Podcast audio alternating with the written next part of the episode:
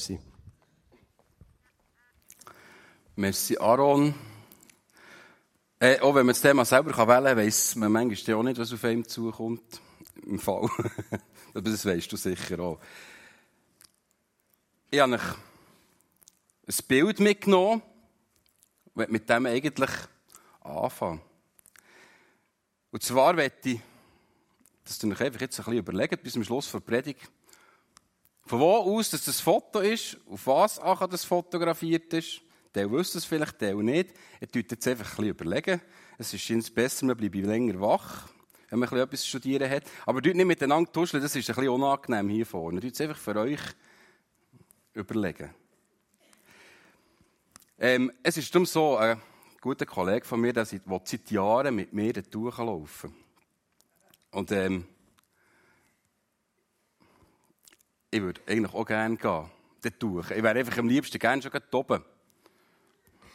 Das ist ein bisschen mein Problem. Aber ich komme dann später noch einmal darauf zurück, wo das Bild symbolisiert ein bisschen das, was in mir im Moment passiert, oder wo ich froh wäre, es würde passieren, und wo zu dem Thema heute Morgen passt.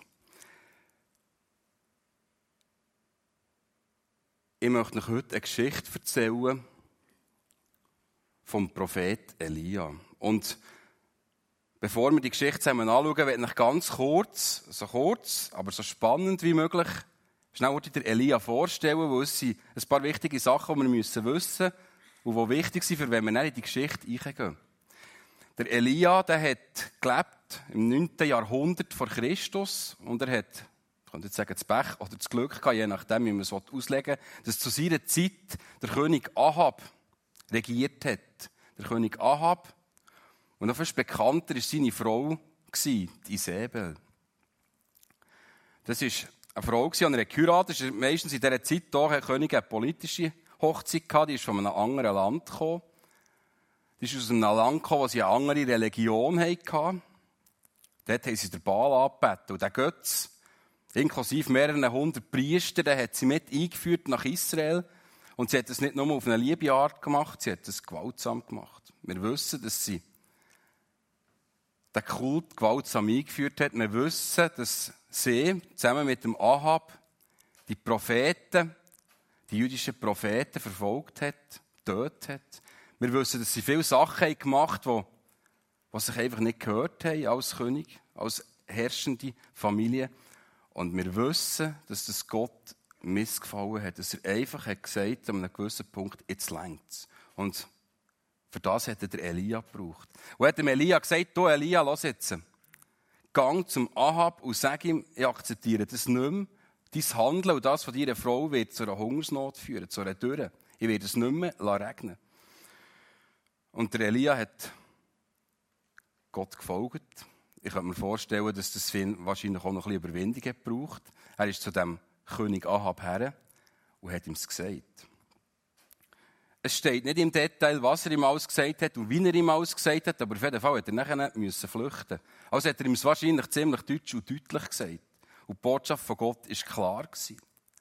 Und Gott hat auch zum Elia gesagt, wo er herflüchten soll, in welches Tal, in welche Region. Und er hat ihm gesagt, ich tue dich dort versorgen, indem der Vögel jeden Tag zu essen bringen. Und so war es. Gott hat der Elia jeden Tag mit Essen versorgt, das ihm Vögel gebracht haben. Man kann sagen, das erste Wunder, das er auf dieser Flucht hat erlebt. Später ist er weitergezogen, hat ihm Gott gesagt, er soll weiterziehen. Er ist in ein anderes Land gezogen, zu einer Frau, zu einer Witwe, die mit ihrem Sohn alleine gelebt hat. Und er ist zu ihr hergekommen und hat ihr gesagt, oh ja, Hunger, machst du mir etwas zu essen? Und die Frau hat zu ihm gesagt, los jetzt, ich habe noch genau für eine Mahlzeit zu essen, ich mache das, aber nachher werden wir verhungern. Elia hat gesagt, du vertrauen und mach das Essen, sie hat es gemacht. Und das Wunder, das dort ist passiert, das kennen sicher viele Leute auch. Von dem Moment an, jeden Tag, ist der Vorrat, den die Frau hatte, nie ausgegangen. Gott hat geschaut, dass jeden Tag das Essen da war. Und das dritte Wunder, ich sage bewusst die Wunder, die werden eine Rolle spielen, weil in dieser Geschichte, auf dieser Flucht passiert von Elia, ist, dass in dieser Zeit, als er bei dieser Witwe war, der Sohn gestorben ist. Und die Witwe hat der Elia anklagen. Weil sie gemeint dass er das Unglück hat gebracht in ihr Haus. Durch den Gott, der mit ihm ist.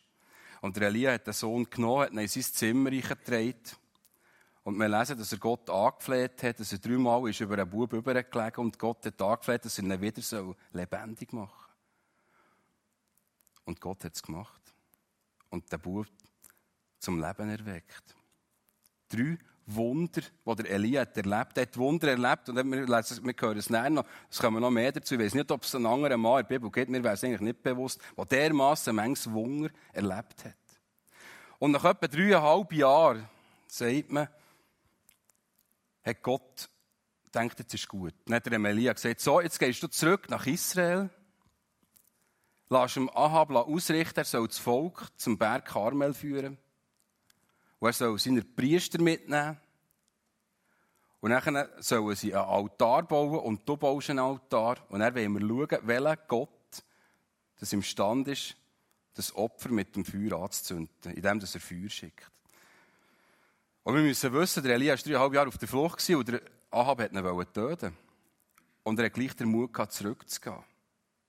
Gott zu folgen. Und er ist zurück nach Israel, hat es dem Ahab ausrichten und der Ahab ist tatsächlich das Volk informiert und das ganze Volk Israel ist zu dem Berg Karmel, zu dem Karmel gegangen und dort ist zu dem ganz bekannten Showdown gekommen.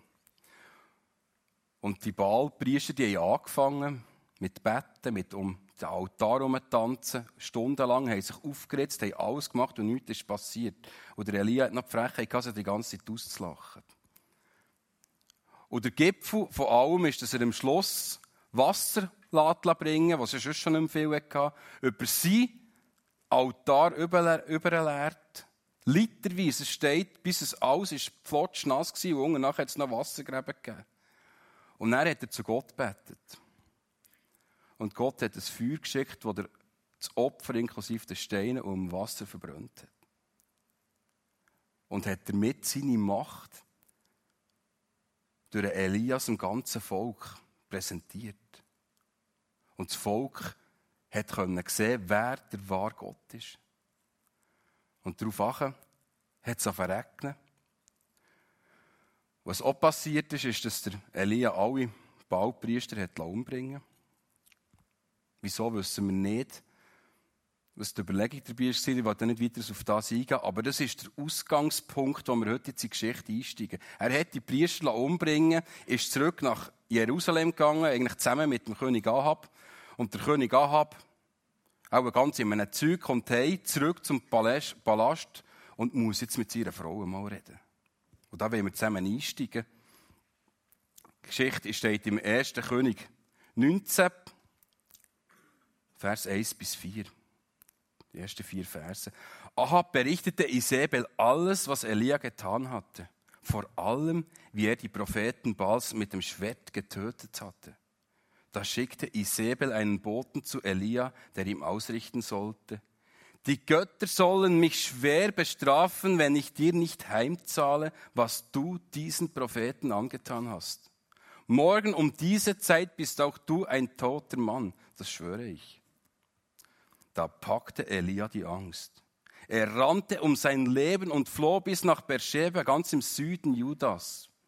Dort ließ er seinen Diener, der ihn bis dahin begleitet hatte, zurück. Allein wanderte er einen Tag lang weiter bis tief in die Wüste hinein. Zuletzt ließ er sich unter einer Ginstenstrauch fallen und wünschte, tot zu sein. Herr, ich kann nicht mehr, stöhnte er. Lass mich sterben. Irgendwann wird es mich sowieso treffen wie meine Vorfahren. Warum nicht jetzt?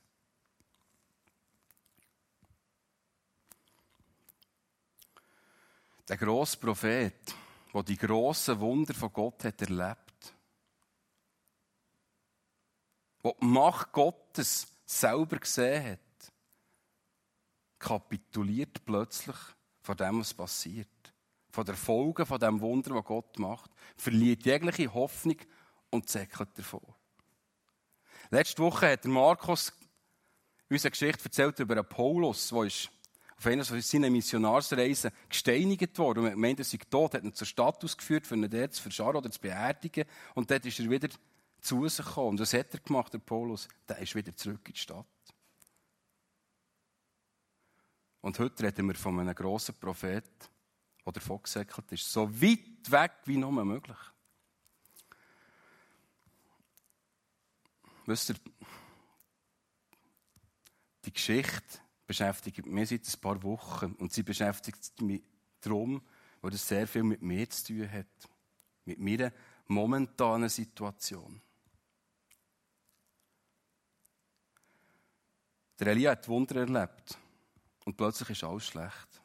Er hat Wunder von Gott erlebt, seine Größe und plötzlich Mann er nicht mehr. Das, was vorher gross und stark war, ist plötzlich schwach und ängstlich. Und in diesem, in diesem Handeln finde ich mich im Moment so stark, wisst ihr? Und ich erzähle euch heute etwas über mich, was nicht damit zu tun hat, dass ich etwas realisiert habe, respektive umgesetzt habe, sondern ich will euch, mit euch heute über etwas reden, was bei mir nicht funktioniert. Und was mich darum die, die Geschichte so berührt. Wisst ihr, das Flüchten, das kommt mir so bekannt vor das Weggehen, Weggehen aus der Verantwortung in eine Wüste, in eine Situation, wo es nur noch um mich selber geht. Das kenne ich sehr gut. Mit dem habe ich im Moment auch sehr zu kämpfen. Eine wunderbare Frau zu haben, drei wunderbare Kinder zu haben, einen guten Job mit Verantwortung, eine Familie, die mich gerne hat, eine Gemeinde, Freunde, wenn du es plötzlich wie nicht mehr siehst, oder nur noch ganz wenig siehst, wenn plötzlich Kinder eine Belastung sind, die Herausforderung, denkst du, ah, oh, jetzt schon wieder dieses U1. Wenn das, was im Job bin, die eigentlich glücklich macht, nämlich dürfen Verantwortung zu haben, Probleme können zu lösen, plötzlich nur noch da ist, um zu sagen, ah, ich, ich muss nur noch immer alles, alle Probleme lösen, ich mache jetzt nicht mehr, es regt mich alles auf und jeder regt mich auf. ist es so eine, eine Gang Richtung Wüste. Und es frustriert, weil man eigentlich merkt, dass man nicht hersteht. Und frustriert ist darüber, dass man nicht Sachen angeht.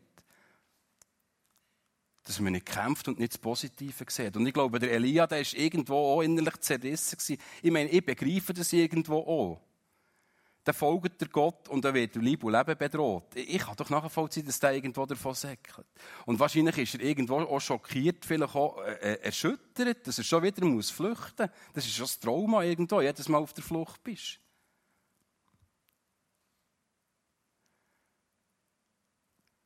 Und irgendwo kann er einfach nicht mehr.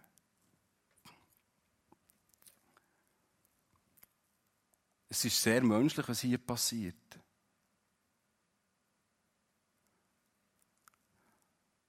Aber zum Glück ist die Geschichte hier nicht fertig. Und vor allem ist es spannend, zu schauen, was Gott macht. Spannend zu schauen, wie Gott mit uns umgeht. Mit der Frustration, die vielleicht der Elia auch hatte, wie so säcklich davon, so habe ich nicht den Mut gehabt, jetzt bin ich wieder da und habe wieder in etwas eingeritten. So geht es mir auch. Und dann denkst du irgendwie, vor Gott kannst du das schon fast nicht mehr retten. Jedes Mal passiert wieder der gleiche Seich. Jetzt habe ich es wieder nicht geschafft. Und jetzt schaut mal, was passiert. Schaut mal, was Gott macht und wie Gott reagiert. Er, also der Elias, streckte sich unter dem Ginsterstrauch aus und schlief ein. Plötzlich wurde er von einer Berührung geweckt.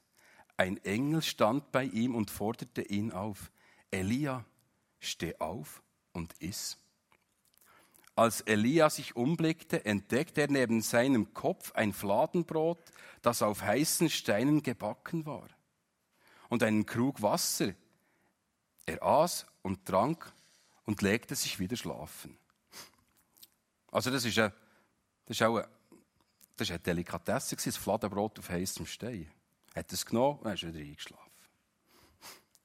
Doch der, Herr, äh, der Engel des Herrn kam wieder und weckte ihn zum zweiten Mal auf. Steh auf, Elia, und iss, befahl er ihm noch einmal. Sonst schaffst du den langen Weg nicht, der vor dir liegt. Da ist der Elia in seiner Verzweiflung, in seiner Situation mit sich selber kämpfend und fragt Gott und bittet Gott, setz meinem Leben ein Ende.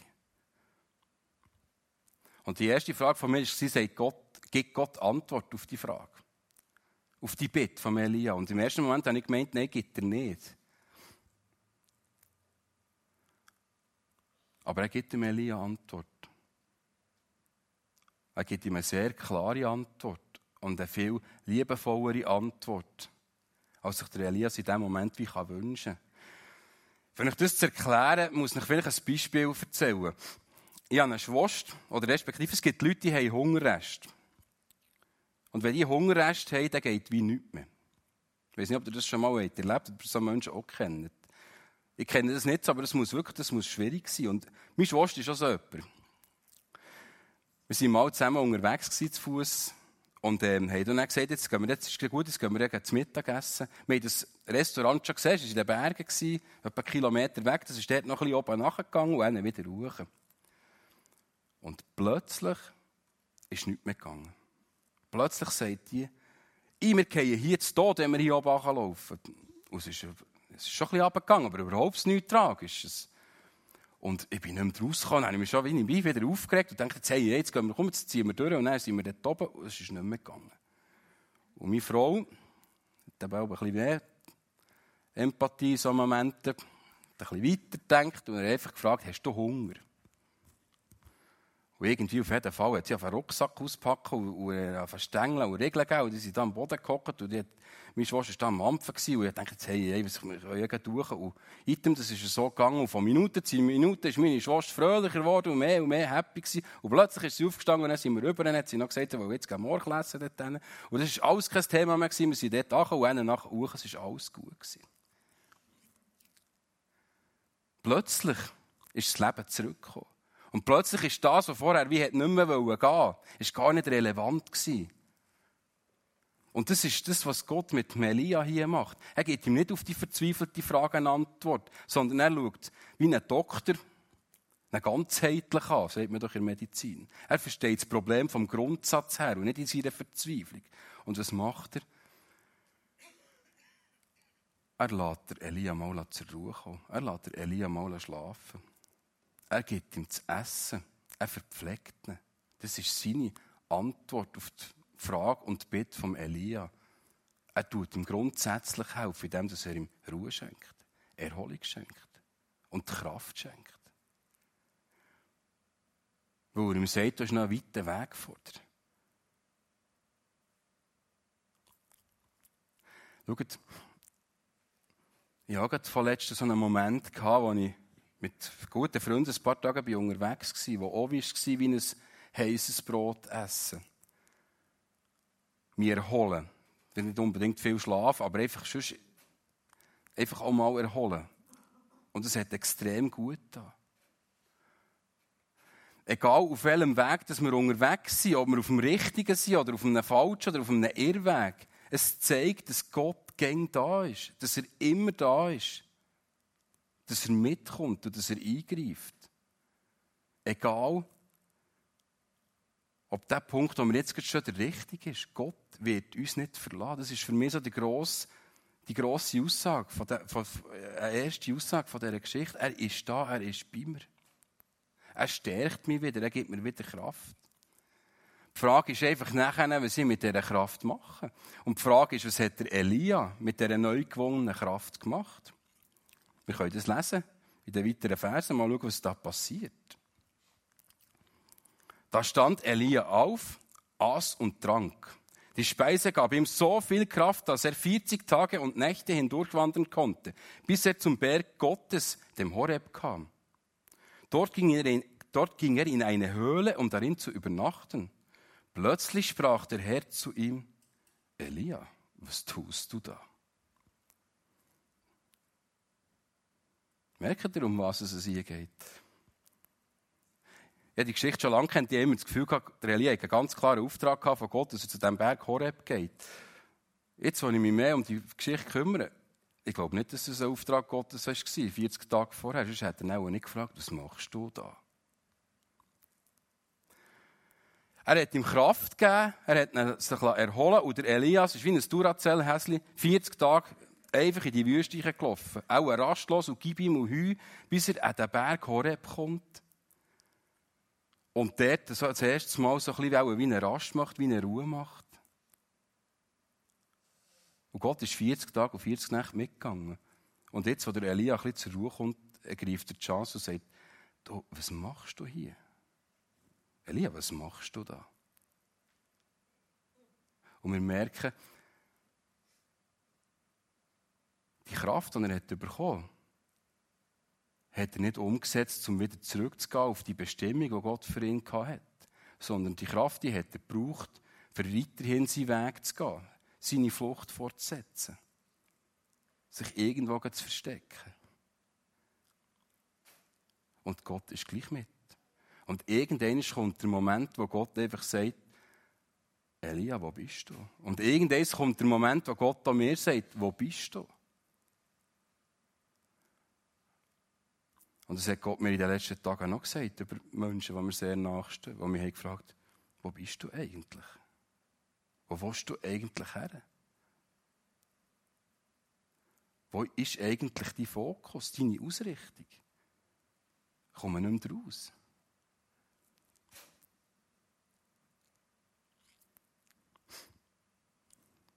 Wir wollen weiter schauen, was passiert. Elia antwortete, ach Herr, du allmächtiger Gott, mit welchem Eifer habe ich versucht, die Israeliten zurückzubringen? Denn sie haben den Bund mit dir gebrochen, deine Altäre niedergerissen und deine Propheten ermordet. Nur ich bin übrig geblieben, ich allein, und nun trachten sie auch mir nach dem Leben. Da antwortete der Herr, komm aus deiner Höhle heraus und tritt vor mich hin denn ich will an dir vorübergehen. Auf einmal zog ein heftiger Sturm auf, riss ganze Felsbrocken aus den Bergen heraus und zerschmetterte sie. Doch der Herr war nicht in dem Sturm. Als nächstes bebte die Erde, aber auch im Erdbeben war der Herr nicht. Dann kam ein Feuer, doch der Herr war nicht darin. Danach hörte Elia ein leises Säuseln.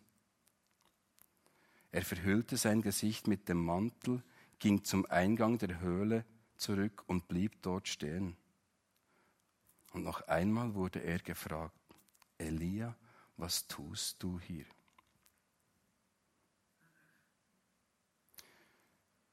Der Elia wird von Gott gefragt, was machst du hier? Und der Elia gibt Antwort, wie er eben in seiner momentanen, momentanen Situation mit seinem Blickwinkel, mit seinen Emotionen in seiner Welt in Antwort gibt. Er klagt Gott das Leid. Was die anderen alles falsch machen, was er alles gemacht hat. Und was die anderen alles falsch machen. Er ist wirklich, wie man kann sagen, in seinem Film innen. Von denen und diesen und einen und diesen. Und jetzt sagt Gott etwas ganz Spannendes. Er gibt ihm wieder nicht eine Antwort auf das, was er sagt, sondern er sagt zu ihm, Elia, komm aus deiner Hölle raus. Ich will an dir vorbeigehen. Er sagt, Elia, komm aus deiner Hölle raus. Komm, man kann so anders sagen, komm doch da endlich aus deiner, aus deiner Welt raus. Aus, aus, aus dem Blickwinkel hier, komm aus dieser Hölle raus, stang doch hierher, wo der Blick wieder so viel weit ist wo du wieder aufnahmefähig bist, weil ich will mit dir reden. Ich will an dir, an dir vorübergehen. Das ist eine wunderbare Aussage von Gott. Aber dann musst du kommen. Dann musst du bereit sein, dann musst du raustreten. Du bist in dir gefangen. Und wie zum zeigen, wie Gott das ernst meint, lädt drei ähm, äh, Naturwunder, Naturgewalten passieren, wo, wo der, der Elia könnte einschrecken Und jedes Mal denkt wahrscheinlich der Elia, jetzt retten Gott in dieser Gewalt. Aber, der Elia, aber Gott macht es nicht. Gott redet mit dem Elia nicht über etwas Gewaltiges oder in dem, dass er nicht zu etwas nötigt, sondern Gott redet am Schluss zu ihm, als Liesli an versäuseln. Wenn ein ganz leisliches Windel kommt. Und dort merkt plötzlich der Elias, jetzt will ich rausgehen. Hier ist etwas, ich könnte sagen, verlockend. Ich will wieder an den Gott her, nicht weil er mir Angst macht, sondern weil er es gut meint. Und wisst ihr, ich, ich, ich merke das bei mir. Wenn ich Menschen konfrontiere mit Situationen, mit Fragen, müsste oder muss ich manchmal zu dieser Hölle zuerst raus, bevor ich sie beantworten kann, bevor ich hören überhaupt und bevor ich überhaupt sie etwas verändern kann. Wenn ich immer alles noch in meiner negativen Situation sehe, in meiner Welt und alles als Belastung anschaue, dann kann man mir wie nicht helfen. Ich weiß nicht, ob ihr das kennt. Da ist immer das da, was ihm niederdrückt. Und man sieht nicht mehr raus, was es für Möglichkeiten gibt. Man ist in seiner eigenen Welt. Drin. Und wir lesen im Schluss, dass der Elia diesen Schritt macht aus seiner Hölle raus. Dass er sagt, für sich, jetzt mache ich das, ich höre das Säusle, jetzt gehe ich raus. Und er geht raus und tritt vor Gott. Und Gott fragt ihn noch einmal die genau gleiche Frage. Weil jetzt ist der Elias bereit zum Hören. Er ist raus, er ist aus der Deckung raus. Das heisst, er ist hergestanden und gesagt, ich bin angreifbar. Ja. Ich muss auf Deutsch gesagt, extra den Ausdruck die Hosen runterlassen. Ja, ich muss heranschauen, ja. Jetzt bin ich sichtbar für alle, aber ich habe auch jetzt wieder eine Sicht auf viel mehr Sachen. Jetzt kann Gott mit mir reden. Und jetzt höre ich auch. Und das ist das, was hier passiert ist. Und das ganz Spannende ist, was nachher und wie die Geschichte eigentlich aufhört. Nachdem dass der Elias den Schritt gemacht hat, ist er rausgestanden. Sagt Gott zu ihm. Da gab der Herr ihm einen neuen Auftrag. Elia, geh den Weg durch die Wüste wieder zurück und weiter nach Damaskus. Salbe dort Hazael zum König von Syrien. Danach salbe Jehu, den Sohn von Nimshi, zum König von Israel und schließlich Elisa, den Sohn von Schaphat aus Abel Mehola, zu deinem Nachfolger als Prophet. Das klingt jetzt relativ technisch aus. Aber wisst ihr, was das hier ist? Was Gott hier macht? Er tut Elia wieder einsetzen, in dem in, wo der Elias oder wo der Elia geboren ist und Gott seine Aufgabe mit dem hat gesehen, nämlich als Prophet. Er gibt dem Elia Aufträge. Und das sind ganz, ganz, ganz entscheidende Aufträge, die er ihm hier gibt. Das sind grosse Aufgaben, die er ihm gibt. Er setzt der Elia wieder ein.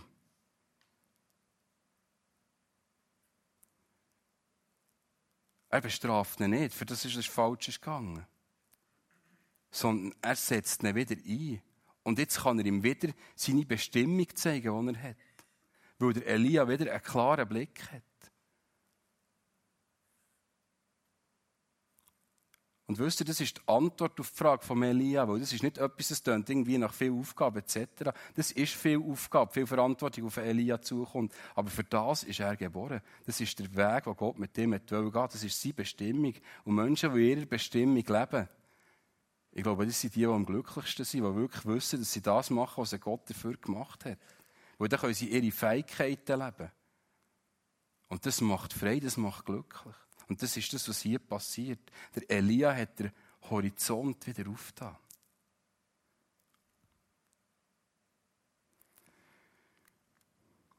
Und jetzt komme ich zurück auf das Bild, das ich am Anfang gezeigt habe. Was ich am Anfang gezeigt habe, wird hier auch wieder am Schluss gezeigt. Das ist der Niesen.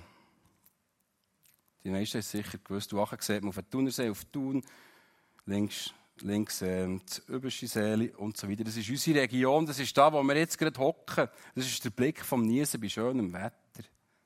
Mit einer gewaltigen Aussicht. Das geht noch viel weiter als auf diesem Foto.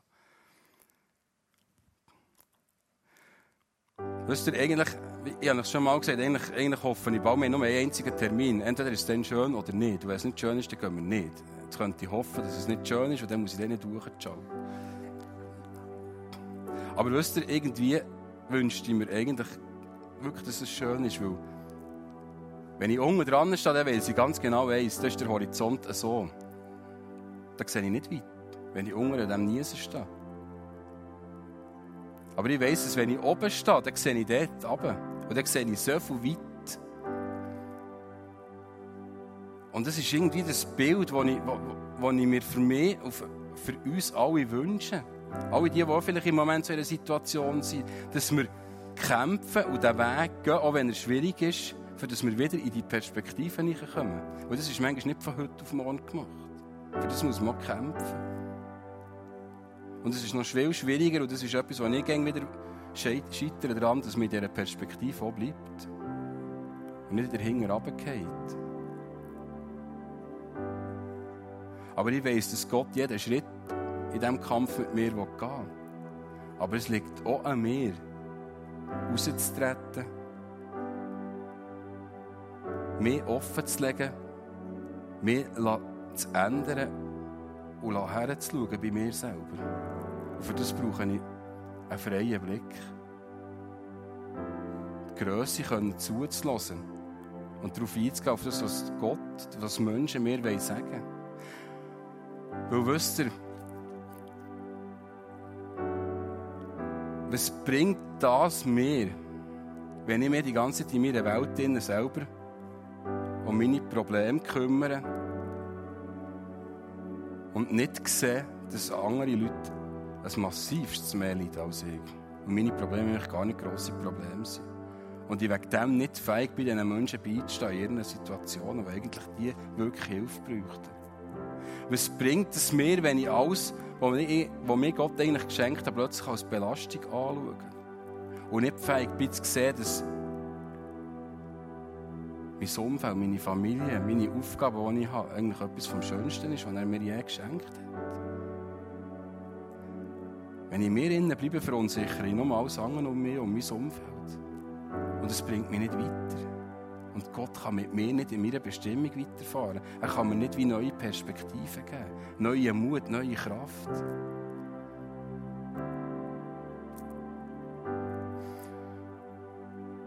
Wir kommen alle irgendwo an Grenzen, es nicht mehr geht.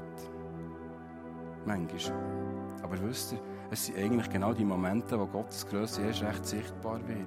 Das Problem ist nur dort, wenn ich versuche, zuerst die Grenzen selber zu verschieben. Das ist mir dann schnell in der Wüste, was nicht mehr geht. Statt dass man viel mehr, oder dass ich viel mehr Gott einfach vorab gehen Im Wissen darum, dass er alles vorbereiten für mich und alles erkämpfen will für mich und alles erkämpft hat für mich.